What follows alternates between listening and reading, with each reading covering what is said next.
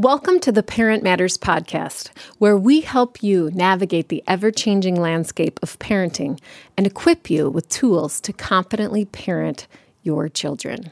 I'm Susan Stutzman, and today I'm talking about mom anxiety. Every mom struggles with it to some extent. Am I good enough? Do I do enough for my kids? Will they turn out okay? How do I teach them without squashing their personality? How much do I give and take? And how does any mother stay sane through it all? Being a mom in this age of technology, where Instagram, Facebook, TikTok, Snapchat, and Pinterest are now old platforms, and keeping up with all the changes can feel like an overwhelming task. Some days leaves me wondering if I measure up, and it causes mom anxiety. Well, news alert, I don't always measure up, and I can never be everything always. However, I am my kids' mom and I love them. And I'm finding out that being present and showing up with presence, my presence, not gifts or presents, is better than having the perfect summer vacation planned or capturing the perfect picture. But there are moments when I still wonder if that's good enough, hence the mom anxiety.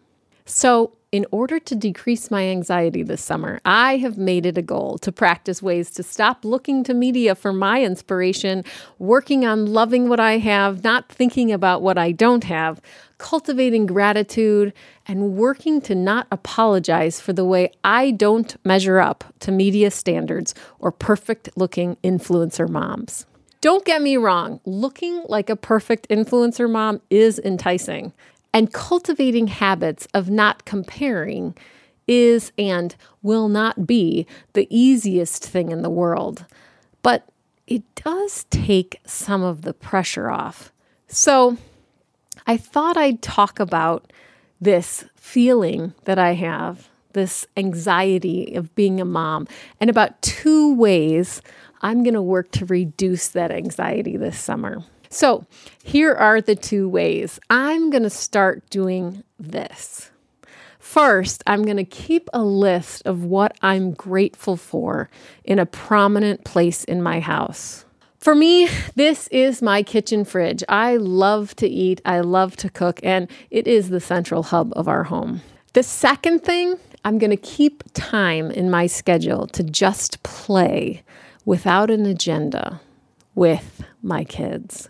I often try to do this, but I end up having an agenda, like sneaking in a reading or math quiz, asking lots of questions to challenge them, or just letting them play while I'm nearby. Don't get me wrong, these things are not bad in and of themselves, but playing without an agenda reaps different interactions. Recently, I've been reading Dan Siegel and Tina Payne Bryson's book, The Power of Showing Up. And I've been finding inspiration around why showing up and being present for our kids matters so much. And this includes playing without an agenda at times. Although it's not easy, the more we show up for kids and put our anxiety of presenting perfection, to the side, the more we can have genuine relationships with others. And we can find the support that we need that helps decrease our anxiety.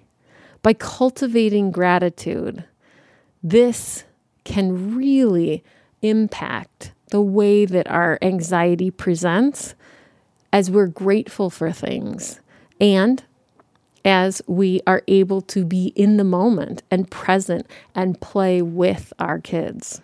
Anxiety seems to grow when we feel like we can't share who we are with anyone or have to be something that we aren't.